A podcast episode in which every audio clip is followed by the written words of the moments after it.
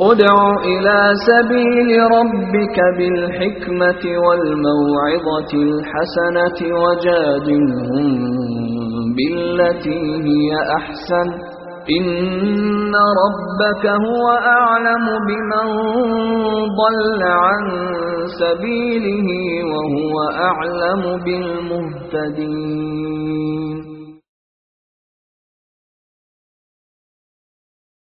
الحمد لله رب العالمين. الرحمن الرحيم. مالك يوم الدين والعاقبة للمتقين ولا عدوان إلا على الظالمين. اللهم صل على محمد وعلى آل محمد كما صليت على آل إبراهيم إنك حميد مجيد. اللهم بارك على محمد وعلى آل محمد كما باركت على آل إبراهيم إنك حميد مجيد. أما بعد فإن أصدق الحديث كتاب الله وأحسن الهدي هدي محمد صلى الله عليه وسلم. وشر الأمور محدثاتها وكل محدثة بدعة وكل بدعة ضلالة وكل ضلالة في النار. ثم أما بعد فقد كان لشيخ الإسلام ابن تيمية رحمه الله تعالى دور رائع ومبدع في التنظير للمنهج يعني السلفي. وتميز هذا المنهج منهجه في التنظير ب يعني أسلوب علمي غاية في الرقي. أهل شيخ الإسلام بكل جدارة أن يلقب برجل كل العصور. وكان من أحد ملامح هذه البراعة والدقة والأصالة في التنظير أن شيخ الإسلام رحمه الله تعالى علمنا ملمحا منهجيا في غاية الأهمية وفي غاية الخطورة. ألا وهو وجوب تحرير معاني الألفاظ قبل محاكمتها. يعني قبل أن تحكم على لفظ معين لابد أن تستفصل وتقول لمن يناقشك ماذا تقصد, تقصد بهذا؟ إن كنت تقصد هذا المعنى الفلاني فهو معنى يصادم الشريعة في كذا وكذا وإن كنت بهذا اللفظ تقصد المعنى الآخر فهذا موافق للشريعة. طبعا هذا كثير جدا في مصنفات وفي مواقف شيخ الإسلام ابن تيمية رحمه الله تعالى. كثير. نجدها مثلا في كلامه في بعض المخالفين يقولون أنتم تنسبون إلى الله سبحانه وتعالى الجهة أو الحيز. فكان الشيخ يقول ماذا تقصد بهذه الكلمة؟ ماذا تريد بها؟ إن كان كنت تقصد بها كذا وكذا من المعاني الباطلة ومما هو من لوازم المحدثات ففي هذه الحالة هذا معنى باطل فيجب أن نرفضها أما إن كنت تقصد كذا وكذا فهذا معنى صحيح أثبتته الشريعة والواجب عليك أن تستعمل اللفظ الشرعي بدل هذه الألفاظ الموهمة. الحقيقة في الظروف التي نعيش فيها الآن وبلا شك هي ظروف استثنائية ومفصلية بتشكل مرحلة تاريخية جديدة تماما يختلف ما بعدها عما قبلها. ولا يبعد أن هذه الثورة لا شك على الإطلاق أنها يعني حدث تاريخي مما يؤرخ له في التاريخ المعاصر وسوف يعني تذكر على مدد أجيال متعاقبة في آثارها التي يمكن أن تفوق آثار الثورة الفرنسية أو الثورة الأمريكية. فهذه الثورة وقد انطلقت ألسنة كل ساسة الغرب تقريبا بمدح هذه الثورة وطالبوا بأن تدرس في مدارسهم وبعضهم قال يعني كما قال برلسكوني في إيطاليا قال يعني لم يأتي المصريون بشيء جديد. لقد صنعوا التاريخ كعادتهم. يعني هذا ليس شيء جديدا على المصريين حينما يستيقظون ويهبون ويحدثون هذه التغييرات العميقة. بعضهم كأوباما يقول كل ما يتمنى أن يعني يتخذ الشباب الأمريكي الشباب المصرية أسوة وقدوة يحتذى بها. إلى آخر هذه التصريحات المعروفة وقد انتشرت جدا كما هو معلوم. فهي مرحلة يعني تاريخية مفصلية وفعلا يؤرخ لها بلا شك. لأن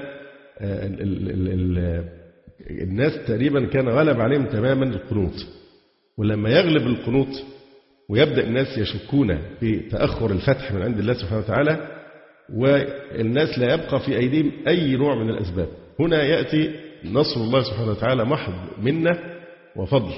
ونريد أن نمن على الذين استضعفوا في الأرض ونجعلهم أئمة ونجعلهم الوارثين ونمكن لهم في الأرض ونري فرعون وهامان وجنودهما منهم ما كانوا يحذرون. فالمعنى ال ال ال الذي يشير إليه قول الله سبحانه وتعالى حتى إذا استيأس الرسل وظنوا أنهم قد كذبوا جاءهم نصرنا.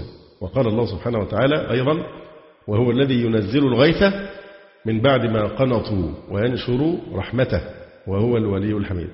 حتى يقول الرسول والذين آمنوا معه متى نصر الله؟ فحينئذ لا يبقى هناك سبب السرطان السرطان الطغيان كان تغلغل آه، وانتشر في جسد الأمة بصورة آه، بالعقل لا يمكن هذا السرطان أن يزول أو تعافى منه الأمة. لكن آه، في الحقيقة إذا نظرنا إلى قول الله سبحانه وتعالى أمن يجيب المضطر إذا دعاه. إيه هو المضطر؟ المضطر الذي لم يبقى في يده يعني أخذ ما يستطيع من الأسباب ولم يبقى في يده أي نوع آخر من الأسباب. هنا يدعو الله سبحانه وتعالى ويبقى معه سبب الدعاء. فيأتي النصر من عند الله عز وجل. فبلا شك دي يعني موقف تاريخي كبير جدا جدا وجعل يعني كثيرا من الناس بين عشية وضحاها يواجهون واقعا جديدا بمتغيرات جديدة وهي لا شك آية من آيات الله ويوم من أيام الله. إحنا قبل الثورة المصرية بأسبوع أو أسبوعين تكلمنا في تونس يوم من أيام الله. ولو تذكرون يعني المحاضرة في الحقيقة هي كلها من الألف للياء كانت عملية إسقاطات على الواقع المصري. لأن زي ما دول تأمروا على جامع الزيتونة معروفة مؤامرة على الجامع الأزهر. زي ما حصل محاربة للمحجبات معروف المحاربة أيضا آه، التي حصلت للمحجبات. إذا كانت عملية إسقاطات شبه مباشرة على الواقع. يعني المصري كان مما قلناه إن من الدروس المأخوذة من تجربة تونس أن آه، أن الشعوب إذا غضبت فإنها تعاقب عقابا أليما. فالواقع الجديد يعني أفرز لنا أو فرض علينا قضايا لابد أن نركز جدا في تفهمها المواقف أو العملية هي انعكاس للفكر والعقيدة والمفاهيم التي توجهك. فمن ثم هناك أشياء كثيرة آه، إحنا داخلين في حرب فكرية. هي دي ساحة المعركة الآن إن هناك حربا ضارية وأنا أتحرى أن لا أستعمل كلمة الإسلاميين لكن بنضطر نستعملها كما قلت بالأمس أن مصطلح إسلاميين الأصل المفروض مش مش موجود في مسلم وكافر دي الاصطلاحات الشرعية. لكن إحنا بنضطر نتسامح مع بعض المصطلحات لأنها تخدم هدفا نحن حريصون عليه. زي زمان في السبعينيات لما كان في موجة التكفير الفكر الخارجي الخوارج والتكفير والهجرة لما آه، كانوا يكفرون عموم المسلمين بالمعاصي وبالذنوب وكذا وكذا. فاضطر الدعاء في ذلك الوقت أنه استعملوا مصطلحا وتسامحوا معه وشاع. وانتشر هو مصطلح إيه؟ ملتزم. يبقى عشان نفرق بين مسلم ملتزم ومسلم مقصر مثلا.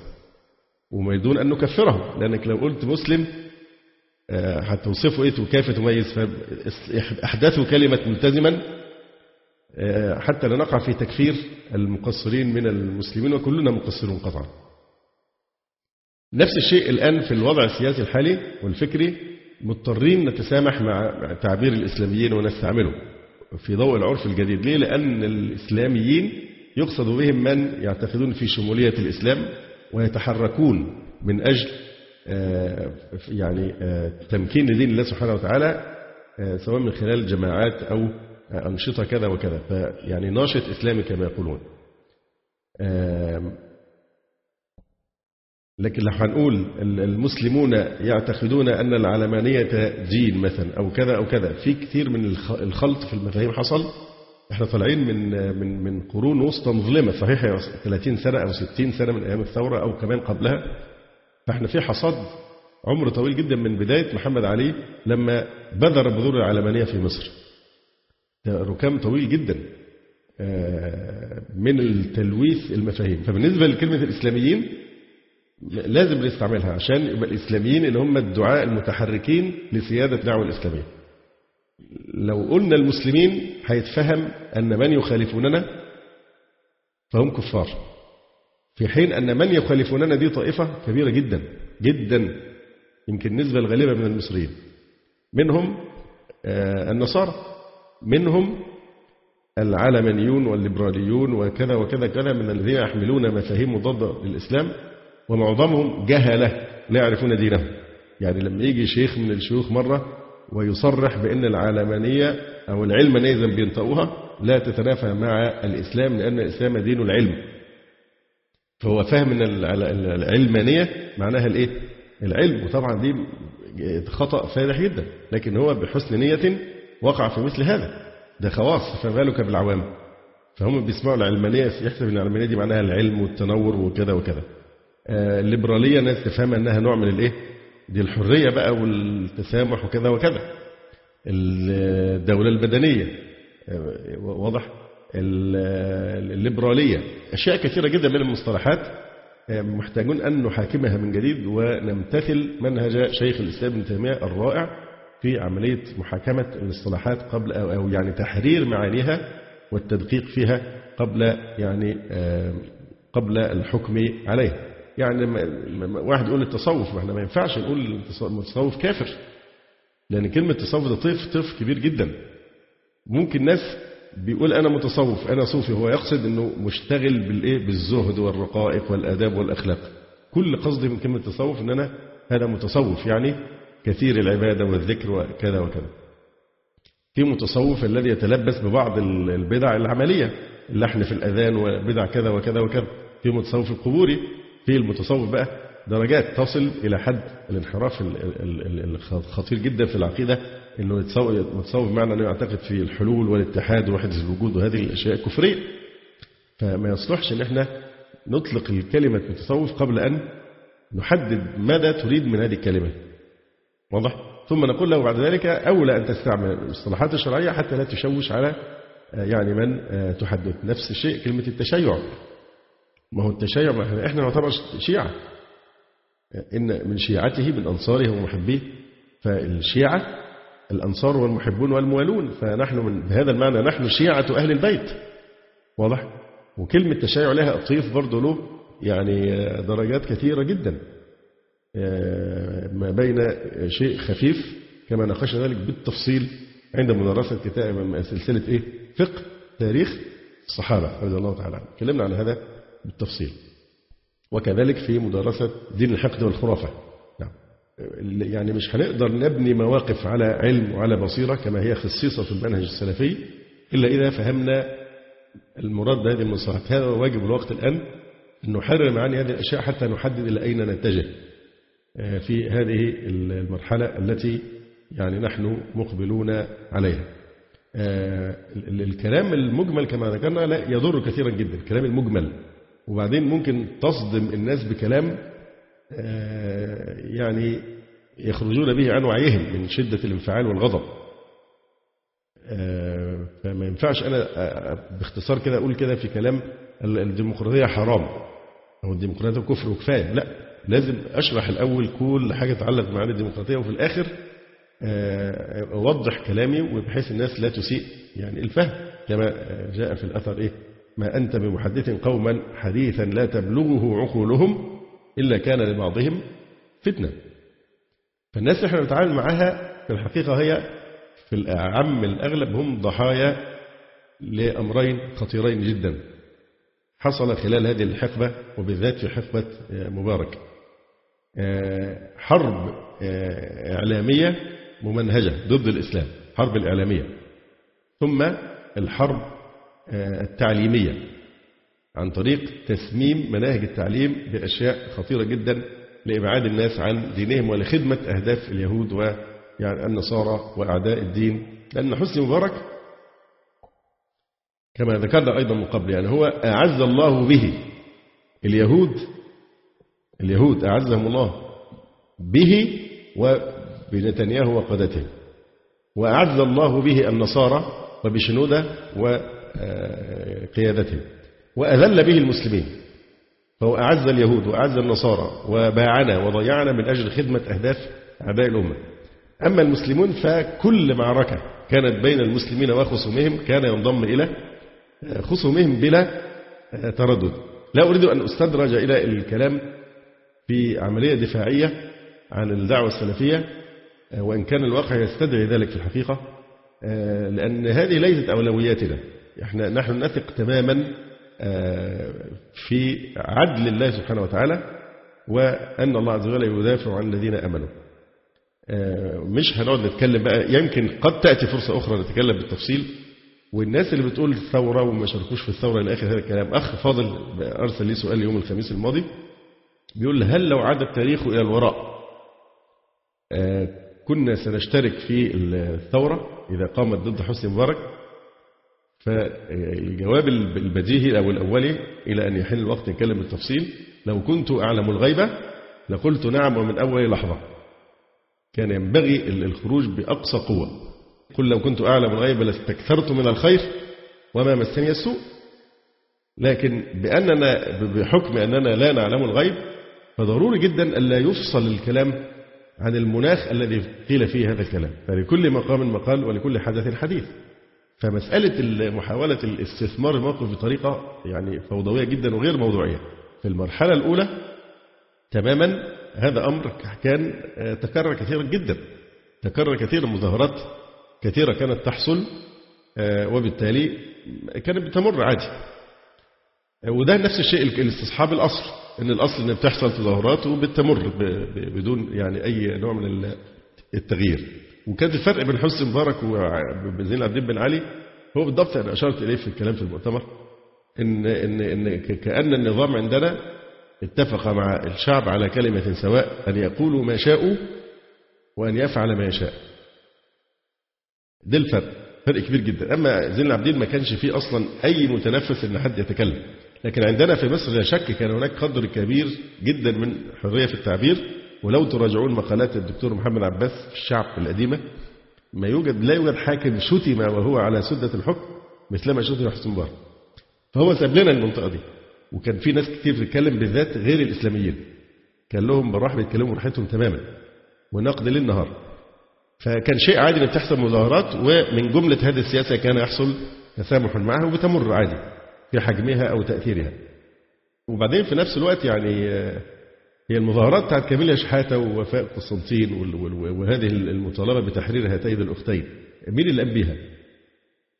فقط لا غير فقط لا غير معايا؟ يعني بعض الجماعات الإسلامية في قضية ياسر الحبيب لم ينبسوا ببنت شفا مراعاة للمصالح السياسية دفاعا عن عرض أم المؤمنين عائشة رضي الله تعالى عنها لما حصلت قضية أخت... أختنا في الزقازيق الطالبة اللي الضابط ضربها وحصلت مشكلة حصلت اعتصامات واعتراضات وبيانات واستجوابات إلى آخره. فمع ذلك إحنا بنقول كل جماعة لها اجتهاداتها. يعني لها اجتهاداتها وبتشوف إيه المصلحة التي تخصها. لكن طبعا لم يكن مبررا أن يحصل صمت مطبق في قضية إيه؟ ياسر البغيض وعدوانه على أم المؤمنين عائشة رضي الله تعالى عنها. فالشاهد يعني السلفيون قاموا بدور لا ينكره أحد لأنهم فقط الذين كانوا مش كانت مظاهرات هي كانوا بيسموها وقفات احتجاجية يصلي الجمعة وبعد الصلاة بيقف يطالب بما يستطيع. قضية المظاهرات لم يجب أحد من شيوخ الدعوة فيما أعلم إطلاقا بتحريمها لكن الكلام كان على أساس أن ثقافة التظاهر بحكم أنها متواضعة في كثير من الشعوب فوارد تماما زي ما شفنا إن بيحصل تخريب عدوان على ممتلكات الناس وممكن يحصل نوع من البغي بقتل الناس أو إراقة دمائهم ونحو ذلك. فدي المعطيات إحنا كبشر بننظر فيها يحتمل هذا أن يقع. لكن في نفس الوقت الشباب الثورة 25 يناير كانوا على مستوى عال جدا من الرقي والتحضر في سلوكياتهم من الألف إلى الياء. وكانوا على درجة من الوعي أن يفوتوا الفرصة حتى على البلطجية الذين دسوا دسا لإحداث التخريب المتعمد لهدف لهدف إجهاض هذه الثورة وتشويه صورتها لكن من فضل الله سبحانه وتعالى أنهم هذا المأخذ لم يكن موجودا. لأنهم كانوا في غاية النضج والوعي والتحضر والرقي في التعامل. ما لا لا حدث تخريب ولا حدث كذا لكن معروف من الذي بدأ بالعنف. في قضية التظاهر إحنا ما كنا ما أحد قال إنها حرام أو أنها لا تجوز. لكن الكلام كله كان بيربط بين هذه الأضرار التي يغلب على ظن وقوعها وبين المصالح التي يمكن أن تتحقق إحنا كنا وصلنا لمرحلة من اليأس. ويمكن فاكرين أن أنا كنت قبل قبل يعني في أواخر شهر ذي القعدة. بنقرأ الجرايد وبنتابع. بصيت لقيت يعني انتخابات مجلس الشعب كانت بعد شهرين. فبنقرأ الجرايد ونتابع الأشياء. ففوجئت بإيه؟ بإن النتيجة بتعلن مسبقا قبلها بشهرين كأنهم يعلمون الغيب. الإخوان لن يحصلوا على مقعد واحد. الوفد هياخد مش عارف كذا مقعد. الخريطة مفصلة. انتابتني حالة فعلا من اليأس. وتذكرون الكلمة قلتها في مسجد أبي حنيفة. آه، يعني أنا ما ما كنت حريص على أنها تنتشر لكن كانت الحالة وصلت إن مفيش أمل في هذه البلد. قلت إن إيه؟ كلمة سعد زغلول مفيش فايدة. كلمة يعني هي التي تنطبق على واقعنا وما تضعوش أي أمل أن السياسة ممكن تعمل أي نوع من التغيير. ولذلك حتى الإخوان المسلمون ندموا على دخول الانتخابات لأن التزوير ده هيذكر في التاريخ على أنه نكتة مضحكة جدا. لما الناس كانت تطلع تروح اللجان الناس عايزة تدخل تنتخب والبوليس واقف يمنعها ويضربهم برضه بنفس البلطجية. والصور مش مشهورة في الانتخابات قبل السابقة لما الناس تجيب خشب وتعمل سلالم على سور المدرسة أو اللجنة. ويقفزوا عشان يدخلوا يتمكنوا من التصويت يروحوا اللجنة بيضربوهم. يعني أوضاع الحقيقة ما كانش في داعي إطلاقا للملايين التي ويعملوها زي ما هم عايزين. فالوضع كان وصل لحالة من اليأس إن ما فيش أي أمل. ده انتخابات من دلوقتي محددينها. فأدى الأمر بأن قلت يومها إن ما فيش أي أمل في أن السياسة تعمل أي تغيير. وأن التغيير الحقيقي هو الذي يحدث في المسجد وبالذات المساجد يعني السلفية. لكن آه، فعلا لما حصل وصلنا لهذه الدرجة من اليأس وعدم الأمل إطلاقا يحصل أي تغيير شاءت إرادة الله سبحانه وتعالى أن يحدث هذا الفتح المبين لأن ثورة مصر يعني تقريبا لن يكون قبلها والله تعالى أعلم لن يأتي بعدها مثلها لأنها مصر مش أي بلد تاني. يعني مصر بالذات أكيد نحن أدركنا الآن موقعها الحقيقي الذي كنا لا ندركه. إحنا مش عارفين قيمة البلد دي إيه وأهميتها ودي أهمية الاهتمام بعودة حميدة لمصر إلى إسلامها وهويتها التي أعزها الله بها. دي قضية الساعة الآن. ولن يتم ذلك إلا بأن إحنا نكتسب إخواننا مش أعداءنا ولا خصومنا إخواننا الشباب ال الذي هو ضحية الذي كان ضحية التعليم والإعلام. ضحية الوعيد الذي أطلقه حسين كامل بهاء الدين مرة في مجلس وزراء قال لهم سيبوا لي أنا موضوع التطرف هطلع لكم الشاب من الجامعة لا يفرق بين المسلم والمسيحي. على حد تعبير. وهذا محور من المحاور المهمة جدا جدا موضوع آه، الاستعمار التعليمي والمؤامرة على العقول عقول الشباب وعقائدها. آه، وفي الحقيقة لابد أن نحيي آه، في هذا المجال فارسين قادا معركة التصدي لمؤامرة تسميم الأبار التعليمية بكل شجاعة. وهما الأستاذ علي أحمد لبن والأستاذ الدكتور جمال عبد الهادي ومن ساعدهما من الأفاضل. آه، وذلك من خلال آه، سلسلة فضح مؤامرة تطوير التعليم وسلسلة الغزو الفكري في المناهج الدراسية. فما قدماه في هذا المضمار يجب أن يتم إحياؤه وتسليط الضوء عليه والانتفاع به آه، في معركة التحرر من الاحتلال والاستعمار التعليمي.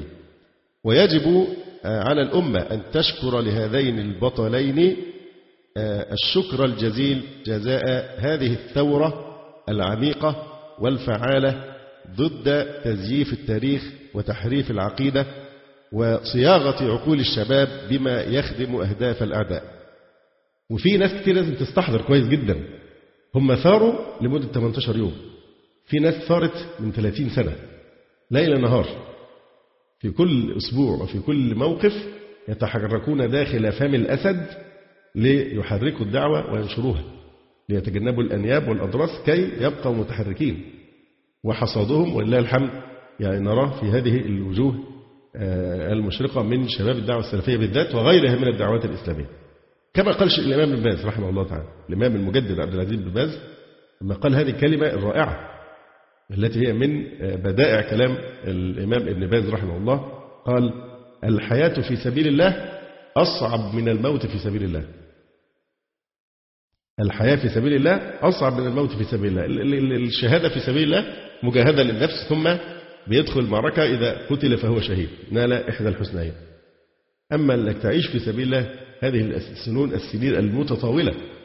وأنت تكافح ليل نهار كيف تتأقلم مع هذه الضغوط كي تبقى هناك دعوة كي يتعلم الناس التوحيد كي يتعلموا دينهم كي تصح المفاهيم. وجاهدهم به جهادا كبيرا.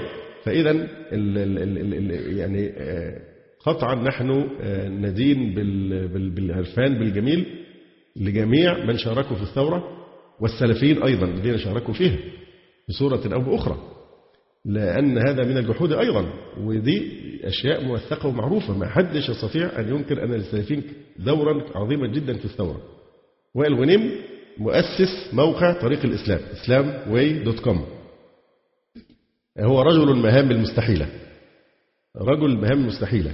وائل غنيم وهو طالب في كلية الهندسة يمكن سنة أولى أو ثانية هو وحده وحده أسس أكبر موقع إسلامي سلفي على الإنترنت أو يغلب عليه السلفي واضح؟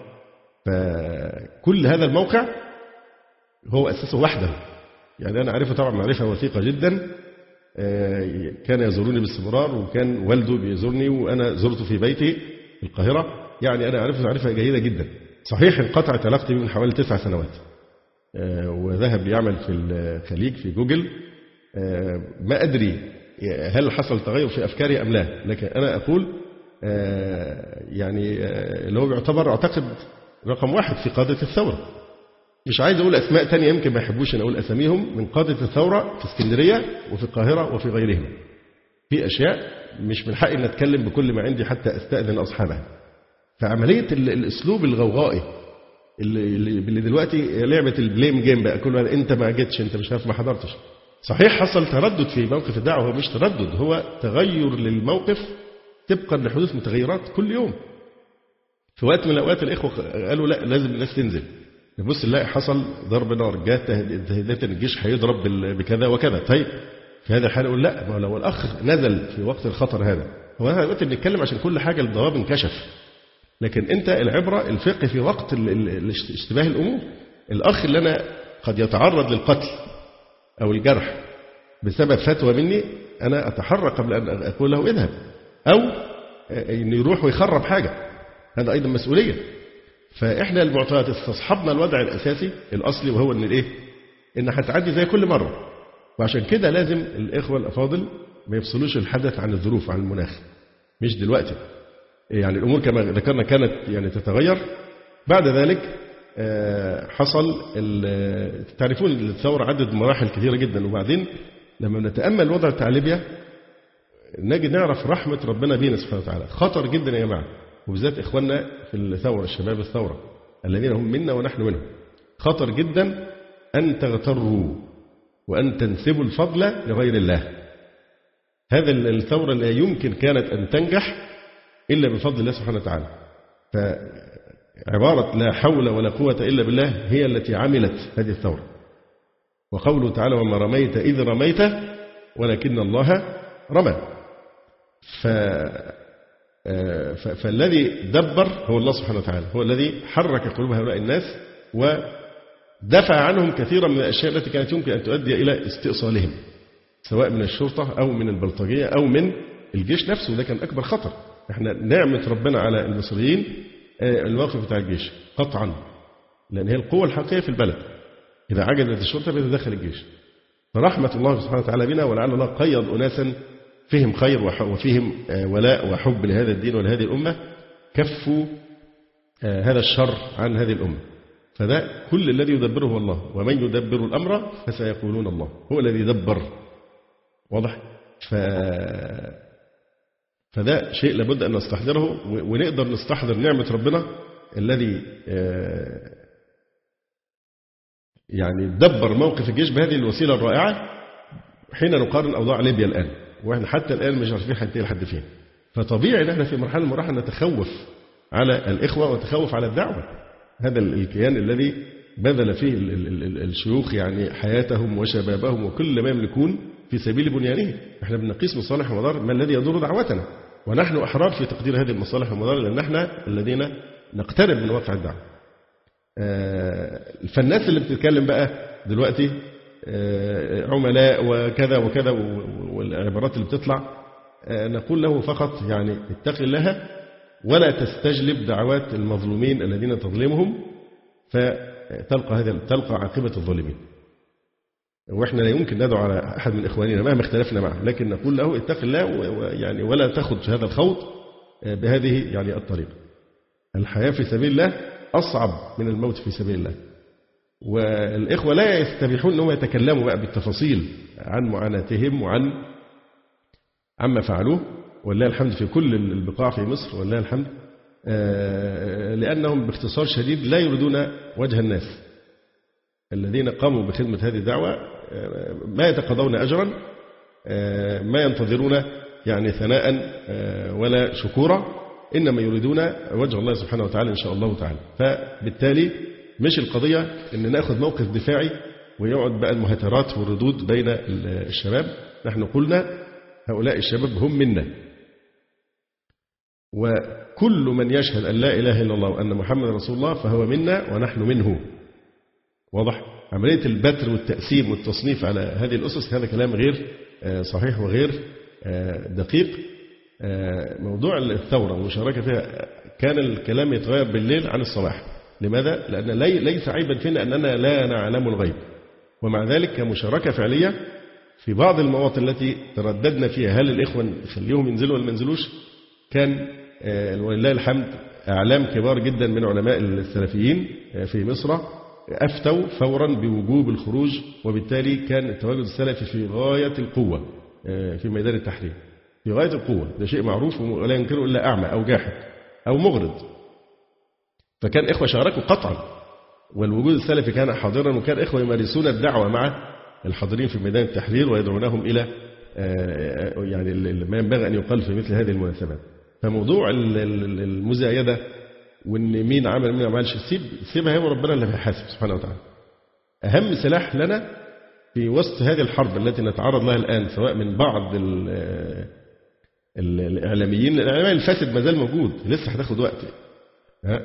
لكن نأمل في رحمة الله كما خلصنا من الطاغوت الأكبر أن يخلصنا أيضا من هذه الطواغيت الصغيرة في الإعلام لأن هو خوف على أكل العيش مش أكثر ده خوف على أكل العيش لأن يعني زي ما غيروا وجوههم قبل ما اندحرت الشيوعية تلونوا بالألوان الجديدة كما هو معلوم.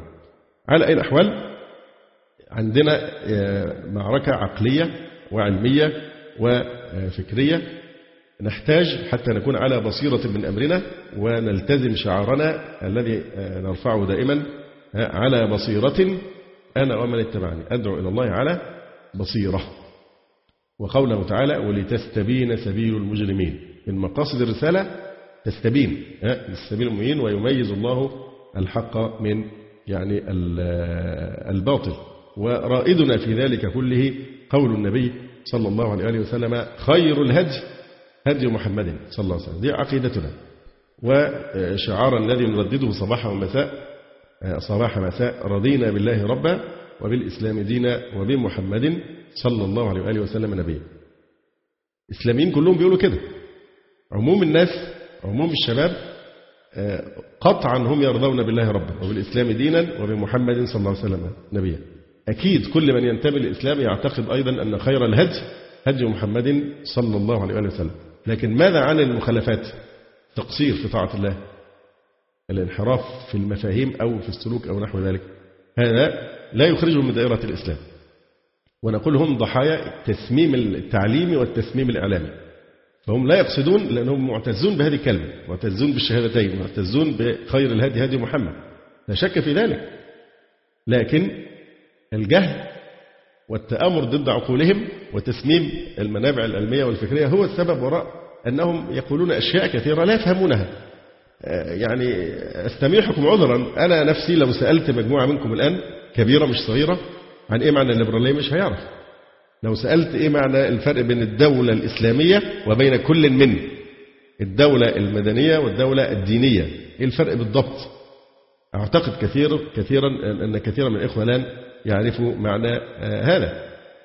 فإيه معنى التعددية الحزبية؟ التعددية السياسية. وإيه معنى المواطنة؟ وإيه موقف المسلمين من ذلك؟ كثير من المصطلحات. ديمقراطية علمانية ليبرالية طائفية حقوق الإنسان مجتمع المدني. الإرهاب والأصولية والتطرف التعددية السياسية والحزبية الدولة الثيوقراطية أو الدينية وإيه؟ الدولة المدنية والدولة الإسلامية التسامح التعصب هذه المصطلحات التي راجت في الفترات الأخيرة. أعتقد حتى في السلفيين أكيد يوجد عدد لا بأس به لا يحسن التمييز في هذه الأشياء. فما بالك بالناس اللي هي غارقة في الثقافة الغربية ويتسرب إليها الخلل في المفاهيم نتيجة عدم وجود مناعة فكرية وعلمية؟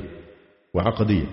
فهم لا يرفضون مبادئنا بالعكس تماما نحن على ثقة تماما أن هؤلاء الناس إذا راودهم أحد على عقيدتهم فسوف يثبون وثبة الأسود ليرفعوا رأسهم وهيقولوا ارفع رأسك أنت مسلم. لما يفهموا دينهم ويفهموا يعني إيه الوطنية بالمفهوم الإسلامي يفهموا يعني إيه الهوية الإسلامية. فدي من أهم الواجبات الآن أننا نعالج هذا القصور عندنا نحن أولا ثم أيضا نعمم هذه المفاهيم لأن سلاحنا هو الوعي. لو في فعلا حرية قطعا هي مسألة وقت إن شاء الله تعالى. ف معلش يعني هو الثورات دايما بيكون لها آثار جانبية زي أي دواء. أي دواء بتاخده له آثار جانبية بتبقى غير مرغوبة. آه، لكن نسأل الله سبحانه وتعالى أن الآثار الجانبية عندنا لا تدوم آه، لأننا نتوق إلى نوع من الاستقرار والإطمئنان في البلد لأن آه، الوضع الحالي لسه ما زالت فيه آثار من الحوادث الإجرامية والبلطجية ونحو ذلك وعدم وجود أي هيبة للدولة لأن لسه الدولة ما وقفتش على رجليها من جديد مفيش هيبة. فبالتالي يمكن لأن وأنا غير متعصب الحقيقة لأهل بلد يعني لكن يمكن لأن المصريين أصلا متحضرين جدا من أكثر الشعوب تحضرا. ولذلك الأمور ماشية كويس. إحنا عايشين حلو جدا من غير شرطة ومن غير أمن ومن غير هذه البلاوي كلها. الحياة جميلة جدا. بس هو بيعكر علينا الناس اللي هم سلطوهم علينا. اللي خرجوا من السجون واللي يعني يعني لولا إن الشعب ده فعلا دي حقيقة أنا مش متعصب. الشعب المصري من أكثر الشعوب تحضرا.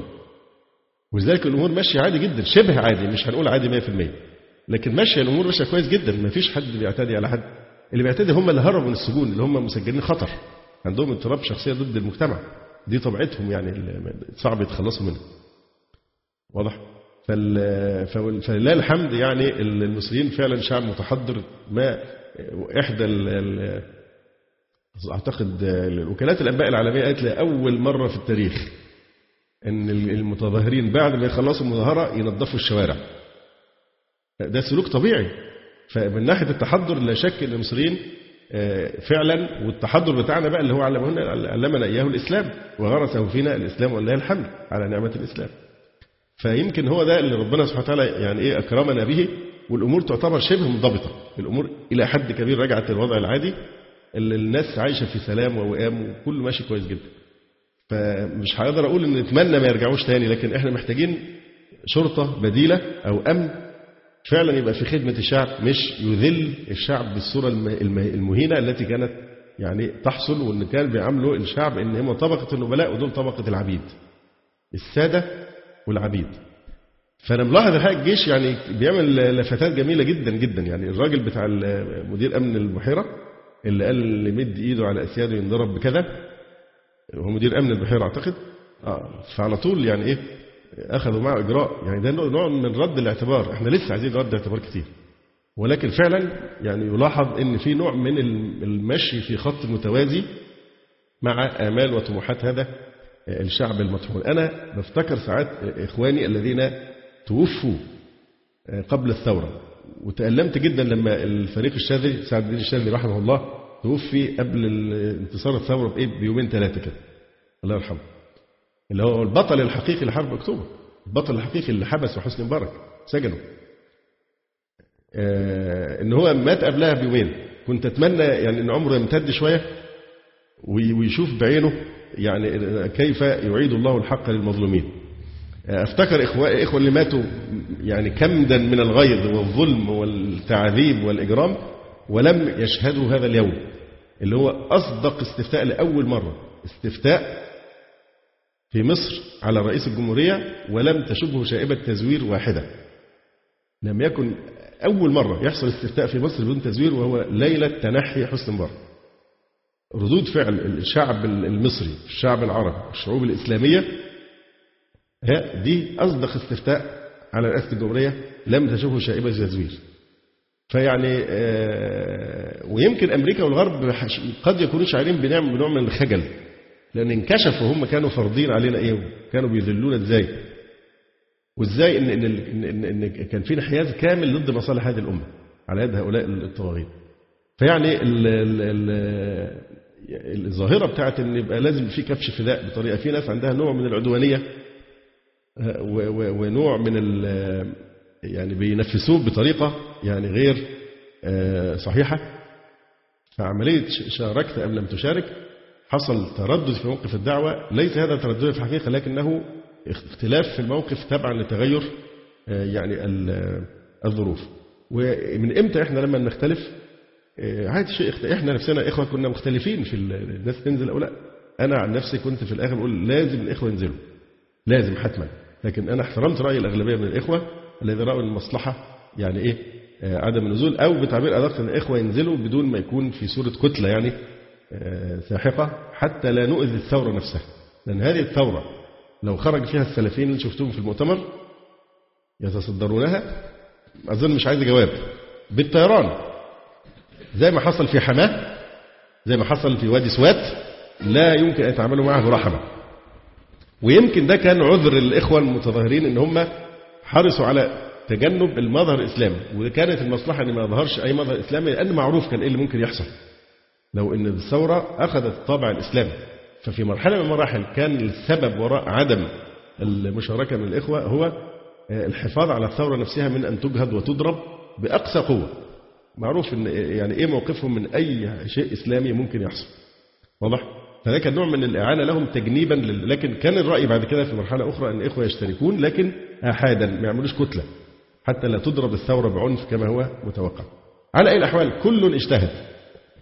فالقضية مش إن اجتهد ولا يسيب إحنا القضية كلها بالنسبة لنا إيه؟ لابد إن يعني نستصحب أقل قدر من حسن الظن يا جماعة. حسن الظن بأن أخاك يريد وجه الله بهذا الاجتهاد أو شيخك. يريد وجه الله. أخطأ أصاب دي خطوة أخرى ثانية. لكن ان ان ان ندخل في نظريه التآمر ودول عملاء ودول زي ما عملت جريده الشروق امبارح. آه، الخوف الشديد من أن أن السلفيين أن الأمن أمن الدولة يستعين بالسلفيين لإجهاض الثورة. هؤلاء ناس لا يتقون الله وسوف نستعين عليهم بالله الذي استعنا به عليهم حينما تكالبت وسائل الإعلام على السلفيين وكان كل الدولة بتسن لنا السكينة لنبحنا واحد الضباط قال لأحد الإخوة كلها أسبوعين مش هتلاقي سلفي ماشي في الشارع أيام كنيسة الإيه؟ الإسكندرية الحادثة المعروفة فإحنا طالعين أصلا من محنة كانت شديدة جدا علينا فربنا الذي استعنا به رب إني مغلوب فانتصر لما كتبت روزي يوسف على الشيخ ياسر برهامي أخطر رجل ضد مصر وإذا به خلال أيام قليلة يكون أخطر رجل ضد أعداء مصر واضح؟ آه، وأنا لو تكلمت عن الإخوة ولله الحمد وحسن بلائهم في هذه المحنة لكن نحن لا نميل للكلام لأن هذه عبادة مثل الصلاة والصيام وغيره فنحن ما نفعل شيئا مجاملة لأحد ولا تقربا للناس ولا عشان ما يقولوش علينا سلبيين و... ها؟ لا أنت بتعمل لوجه الله واضح فلا ننتظر جزاء ولا شكورا إلا من الله سبحانه وتعالى ونحن على ثقة دائما أن العاقبة للتقوى الصدق مع الله سبحانه وتعالى نفس هذه الأبواق الإعلامية التي تراوغ الآن وتشتم وتحرض هو خايفين ليه؟ لأنه عارفين قوة الدعوة السلفية. عارفين قوتها. وإحنا هنشوف اللي هيحصل بعد كده. لو ما فيش تزوير وإن شاء الله نرجو أن يكون ما فيش فعلا يعني آه، تزوير. آه، فعلى أي الأحوال آه، في ناس ثارت لمدة 30 18 يوم وكان يؤيدهم أنهم ليسوا غرباء. هؤلاء لم يكونوا غرباء. لماذا؟ زي ما بيحصل في رمضان. في رمضان ليه الناس كلها بتصوم؟ لأن الجو العام مهيأ ويدعمك. ما أنتش غريب. كل الناس بتصوم فحتى الشخص المقصر بيصوم معه. لأن الجو ما يكون مفعم بالإيمان ومعاني معينة بيسهل المهمة غير الغريب المستوحش. الذي يسلك الطريق وحده أو في عدد قليل. هي دي الغربة. يبقى الغريب اللي أهل أو أهله قليلين. فهناك ثاروا أناس ثاروا لمدة ثلاثين سنة وكانوا غرباء في هذه الثورة. حينما كانوا يقاومون البدع والإلحاد والكفر والغزو الفكري ويجتهدون في خدمة الدين وفي خدمة الدعوة صامتين لا يريدون من أحد جزاء ولا شكور. ثورة مستمرة لمدة ولله الحمد أدبيات الشيوخ وآثارهم وأعمالهم تملأ الدنيا. سهل جدا المخلص اللي عايز يبحث عن الحقيقة يصل يروح يعني يتتبع ملامح ثورة عمرها أكثر من 30 سنة مش 18 يوم. وفي نفس الوقت هل يظن بأحد أنه يحب حسني مبارك؟ هل في مسلم يظن بأخيه المسلم أنه يريد استمرار هذا الظلم؟ من التناول غير الموضوعي ومش عايز أقول المغرض إن بعض الناس بتضحك على نفسها مش عايزين يشوفوا الواقع في إنكار للواقع بطريقة غير موضوعية وجائرة. زي الناس اللي كانت تألف كتب في الفترات اللي فاتت من حوالي 40 سنة من دلوقتي كل واحد يألف كتاب ويجي يتكلم عن الاتجاه السلفي يروح مركز فقط على أنصار السنة المحمدية. طبعا أنصار السنة هي الجماعة الأم بالنسبة إلينا وأحبابنا ومشايخنا. دي قصة طويلة تاريخ بقى يعني بعدين نحكيه. لكن اللي أنا أقوله وكانوا يتعمدون تجاهل الدعوة السلفية. ولو أحصيت هجيب حوالي عشر كتب تناولت الدعوة السلفية في مصر ويصدرون كلام فقط على أنصار السنة وينتقدونها ويرجحون كفة يعني كيانات أخرى. ودي موجودة. وليه؟ لأنهم يريدون أن يعموا عن الواقع ينكرون محاولة إنكار لواقع ملموس. واقع يسميه كل السياسيين بالأغلبية الصامتة. السلفيين هم الأغلبية الصامتة. فمن ذلك أيضا شغل الحواه الذي يفعله بعض الصحفيين وبعض الكاتبين لما يجي يقول إيه؟ السلفيون في مصر انقسموا إلى عدة أقسام. القسم الأول القسم الذي يرى أن هذا خروج على الحاكم وأن هؤلاء ولاة الأمور ويجب طاعتهم ويحرم الخروج عليه. وأنا بتعجب من الوفاء الحقيقة وفاء مذموم لهذا الرجل إلى اليوم. طبعا كل من له خبرة وتلامس حقيقي وواقعي مع الدعوة الإسلامية يعرف أن دي ناس تتعد يدوب على أصابع اليد الواحدة وإذا زادوا هيبقوا عشر معروفين بالاسم واضح؟ اللي هم قالوا لأمير المؤمنين ومش أمير المؤمنين. وإحنا ما نحب أن إحنا نخوض في حقهم لأنه أيضا إخواننا. لكن هم السلفية دي قاسم مشترك. المنهج السلفي قواسم مشتركة بين كل الأطياف السلفية.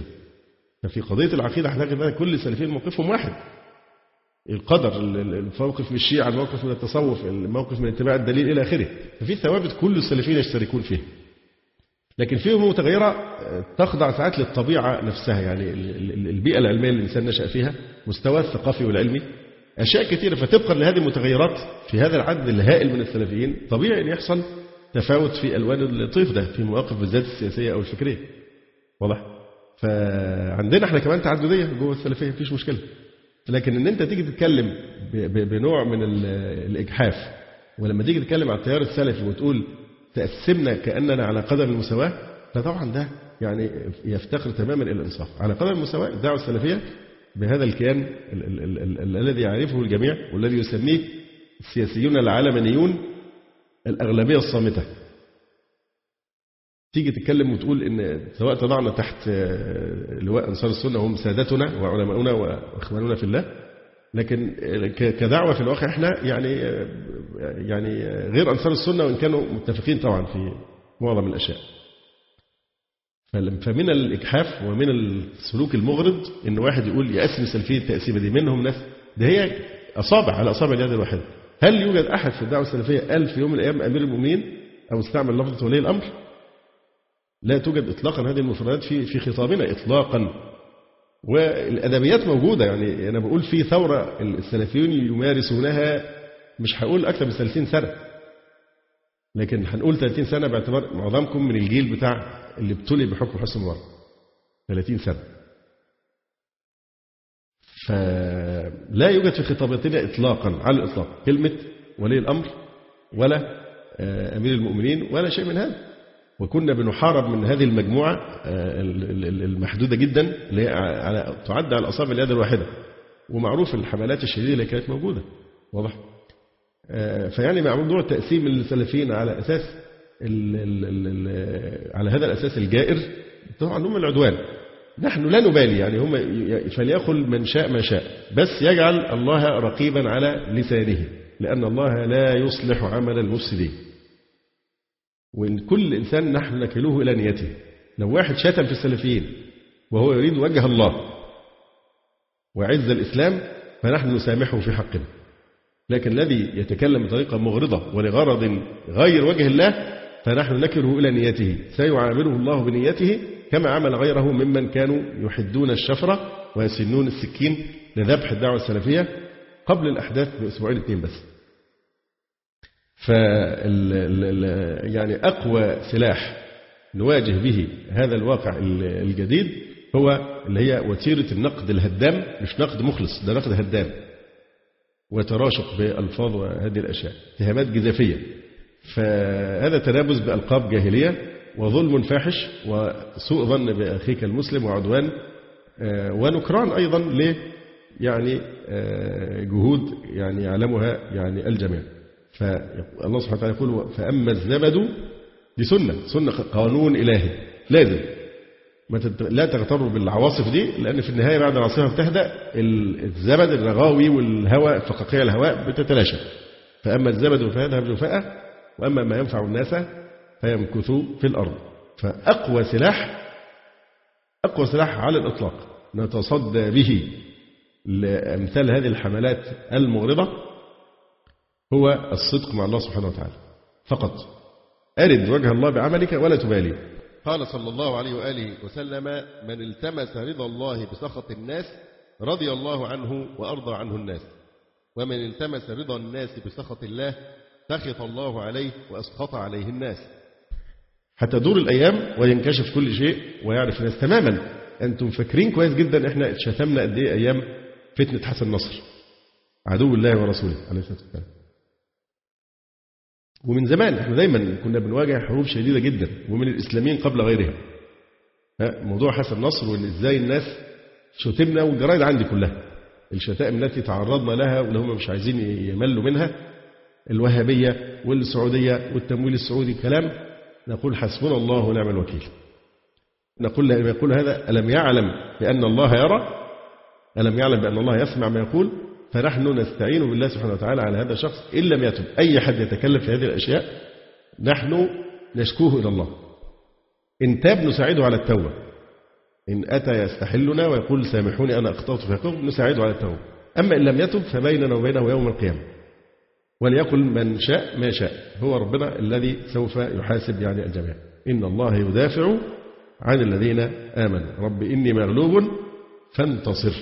ويقول النبي صلى الله عليه وسلم إن تصدق الله يصدقك. ويقول الله سبحانه وتعالى والعاقبة للتقوى. وأورثنا القوم الذين كانوا يستضعفون مشارق الأرض ومغاربها التي باركنا فيها. تلك الدار الآخرة.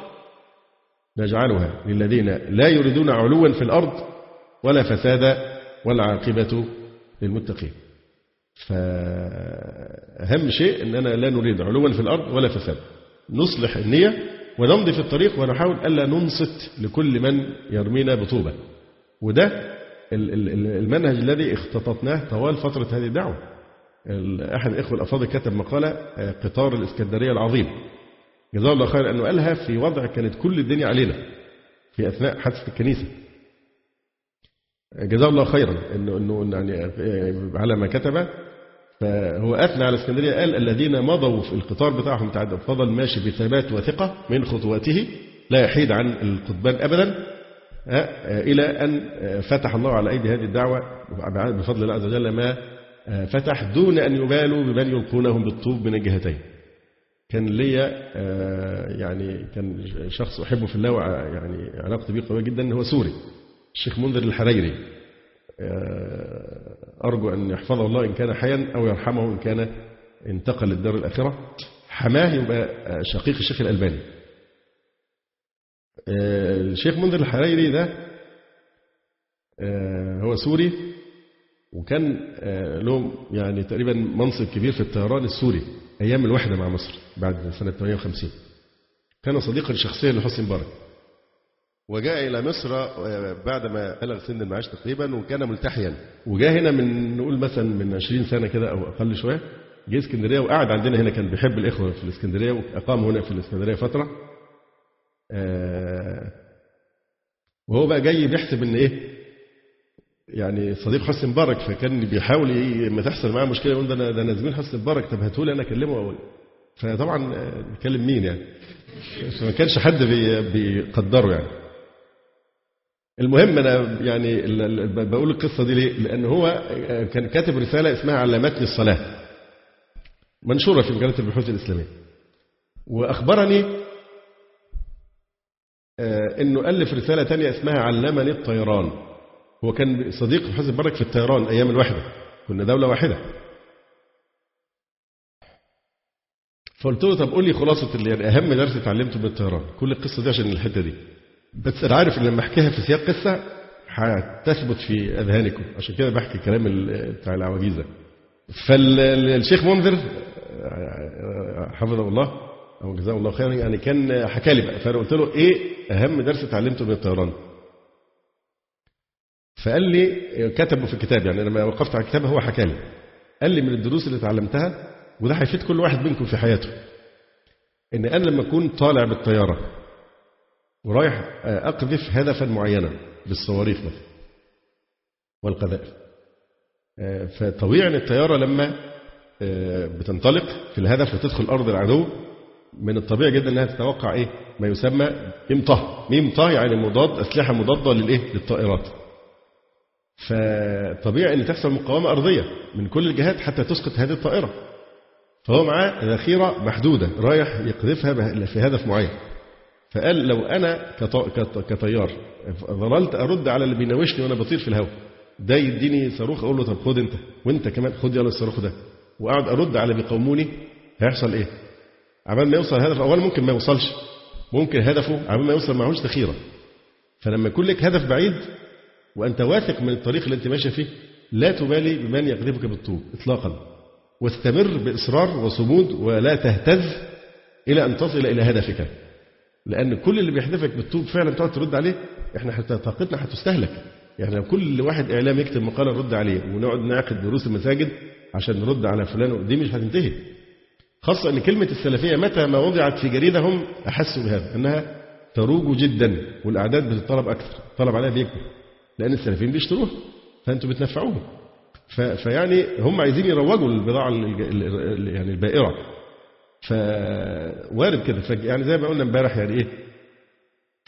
آه لو كل كلب عوى ألقمته حجرا لأصبح الصخر مثقالا بدينار لأن الصخر هيقل من كتر ما بنستعمل فسعره يرتفع.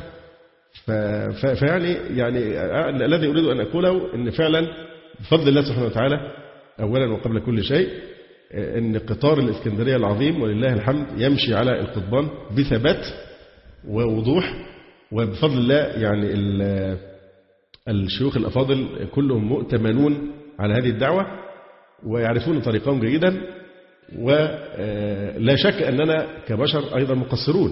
ممكن اجتهادات بعض الشيوخ يحصل خطأ أو يكون بعض الشيوخ يعني حسن النية جدا مع الصحفيين فيتعامل معهم بحسن ظن فينصبون له الشباك المعروفة ويبدأوا يستثمرونها بطريقة أو بأخرى. وارد جدا ان إن الإنسان ياخد خبرة بقى من خلال الاحتكاك بهؤلاء الناس ويكون بصيرا بالأفخاخ والألغام في هذه الحقول الملغمه وشيء عادي يعني يعني إحنا يعني مش هننسى ابدا كلمة أبي عبيدة بن الجراح لما قال لسيدنا عمر يا أمير المؤمنين أنت تفعل هذا تنزل على تخلع عليك وتضعهما على عاتقك وتأخذ بزمام النقوه وتخوض في البركة بركة الماء المخاضة. قال أوه لو يقل ذا غيرك أبا عبيدة لجعلته نكالا لأمة محمد صلى الله عليه وسلم. فبرضه مسألة معرفة أقدار الناس. معرفة أقدار الناس. ما الذي منع عمر من أن يعاقب أبا عبيدة ويجعله عبرة لمن يعتبر من أمة محمد لمن يقول مثل هذا الكلام. عليه الصلاة والسلام هو إيه العبرة؟ أنه مكانه السابقة. لازم نعترف بالسابقة لا نكون جاحدين. فيعني فال لو لو لو يقل ذا غيرك أبا عبيدة. لأن معناه مراعاة أقدار الناس وإنزالهم منازلهم والاعتراف بإيه؟ بفضلهم حديث حاطب بن أبي بلتعة. لما حصل الحديث المعروف حديث التجسس تجسس على جيش المسلمين وفيهم رسول الله عليه والسلام قال أحد الصحابة أفلا أقتله يا رسول الله؟ قال وما يدريك لعل الله اطلع على أهل بدر. فقال اعملوا ما شئتم فإني قد غفرت لكم. ليه؟ لأن دول أهل بدر. فالذي يعني أقوله إن واجب الوقت الآن واجب الوقت في الظروف التي نحن فيها. توضيح المفاهيم والاصطلاحات لأن على ضوء الفهم سينبني يعني السلوك. الأمر الثاني أن يحصل يعني تلاحم بين الإسلاميين بكل أطيافهم لأنه القاعدة أنه عند الشدائد تذهب الأحقاد. ليس وقت تصفية حسابات. مين ظلم مين؟ الجماعة الفلانية بغت على الجماعة الفلانية واستخراج الماضي وإعادة تاريخ بقى يوم بعاث ويوم كذا ويوم كذا. لا القضية إن إحنا في سفينة واحدة وإحنا كنا زمان بنقول إن إحنا في سفينة واحدة وكل واحد بيجدف في ناحية. لا ده في ناس عايزة تقلبها بقى وإحنا في السفينة واحدة مش نجدف في المية لا ده إحنا إيه نتحارب ونضرب بعض بالمجاديف. يعني لا بنجدف في السفينة لا هنبدأ طاقتنا توجه لإيه لتحطيم بعضنا البعض. قطعا جميع الجماعات الإسلامية الموجودة في الساحة وبالذات الإخوان المسلمين ما نظن بهم إطلاقا أي سوء إطلاقا. هم إن شاء الله يريدون وجه الله بما يعملون. لهم اجتهاداتهم. أصابوا أم أخطأوا دي قضية أخرى لكن لا نشك لا نشك في إخلاص أحد أبدا وأنه إن شاء الله يريد وجه الله. الإخلاص ده شيء يعني لا يعلمه إلا الله. أما المفاهيم أو التناصح فهذا باب مفتوح. المسلمين يتناصحون يصححوا بعضهم لبعض. ما في مانع ما دامت النية هي يعني إرادة وجه الله سبحانه وتعالى. فالظروف اللي جاية ده إحنا لسه داخلين ربنا يلطف بينا. يعني الشيعة كونوا حزبين تقريبا حتى الآن الدريني ومش عارف مين تاني أو أو يمكن يزيدوا عن كده كمان. لأن برضو الصوفية اللي بتوع عبد العزام هيعملوا حزب وهم أصلا دول الجسر الذي يعبر عليه التشيع كما هو معلوم. واضح؟ فيعني داخلين على وضع في هم دول فعلا اللي عايزين يسرقوا الثورة. إيه الشيعة في مصر؟ إيه وزنهم في مصر؟ لكن لأنهم منظمون لأن وراءهم دولة لأنهم يشترون الجرائد والمقالات تتكتب حسب اللي بندفع لهم فبالتالي يعني ولله الحمد من إنجازات السلفية العظمى أنهم الكيان الوحيد الذي تصدى للتبشير بدين الشيعة. في داخل مصر وأصبح ولله الحمد واعي عند الناس حيث عرفوا أن هذا الدين يبرأ كما أنه أن هذا الدين كما قلنا من قبل بالله ووالله وتالله وبكل حروف القسم ليس هذا هو الدين الذي نزل به جبريل على قلب محمد رسول الله صلى الله عليه وآله وسلم. فكله عايز بيقول لك اللي يخترقوا يعني يسرقوا الثورة سرقة الثورة المسلمين في حد يسرق بيته؟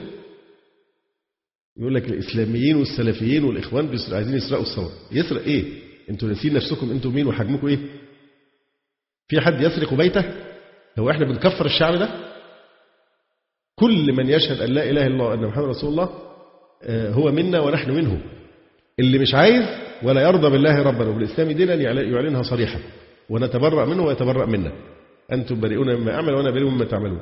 لكن ما دام على أصل الولاء لدينه والاعتزاز بانتسابه إلى شهادة التوحيد وإلى خير الهدي هدي محمد صلى الله عليه وسلم وإلى شعار رضينا بالله ربا وبالإسلام دينا وبمحمد صلى الله عليه وسلم نبيا. نتهم أنفسنا نقول نحن الذين قصرنا في تعليمهم نحن الذين قصرنا في دعوتهم نحن الذين لم نفهمهم حق الفهم ونكتشف الكنوز الخبيئة المدفونة في داخلهم. فشيء طبيعي أن الشباب هو الذي يقود التغيير ولله الحمد. فنحن نفخر بهم ونحن نحبهم ونحن نشكر لهم. ونقول هم منا ونحن منهم. ما كانش فيه دفتر غياب في ميدان التحرير يا جماعة. مين اللي حضر ومين ما حضرش؟ هي عملية مظهرة. منظرة. فنانين خافوا. عشان بعد كده الموضوع شكله هيمشي فراحوا جم الفنانين وعايزين كل واحد يثبت وجوده. اليساريين لكن كله عارف كويس جدا إن دي روافد صغيرة. ترعى ترعى. أما مجرى النهر العظيم فهو مجرى الإسلام. والهوية الإسلامية لمصر. نحن بدون الاسلام أصفار على الشمال ونشقى في الدنيا وفي الآخرة. فالاختيار الإسلامي اختيار حياة نعيش في سبيلها ونموت في يعني سبيلها. فال يعني ندعو الإخوة جميعا. عدم إذكاء الفتن عن طريق الخوض الخوض الكثير ونقل كلام بدون تثبت والشائعات والشك والرد. وهذه الحرب الضارية الموجودة الآن في كثير من المجالات الجرائد والمواقع وغيرها ينبغي أن نفيق لأن هناك عدو يتربص بالإسلام كإسلام. أقول قولي هذا وأستغفر الله لي ولكم. سبحانك اللهم ربنا وبحمدك. أشهد أن لا إله إلا أنت أستغفرك وأتوب إليك. جزى الله فضيلة الشيخ خير الجزاء. ونسأل الله جل وعلا أن يرفع مكانة الشيخ في المهديين وأن يجعله علما من أعلام الهدى والدين. ولا تنسونا وتنسوا الشيخ من دعوة صادقة بظهر الغيب. وتقبلوا تحيات إخوانكم في تسجيلات السلف الصالح بالإسكندرية. هاتف رقم صفر ثلاثة فاصل أربعة تسعة أربعة سبعة ستة خمسة اثنان. والتليفون محمول صفر عشرة واحد ستة أربعة واحد تسعة ثمانية صفر. والسلام عليكم ورحمة الله وبركاته.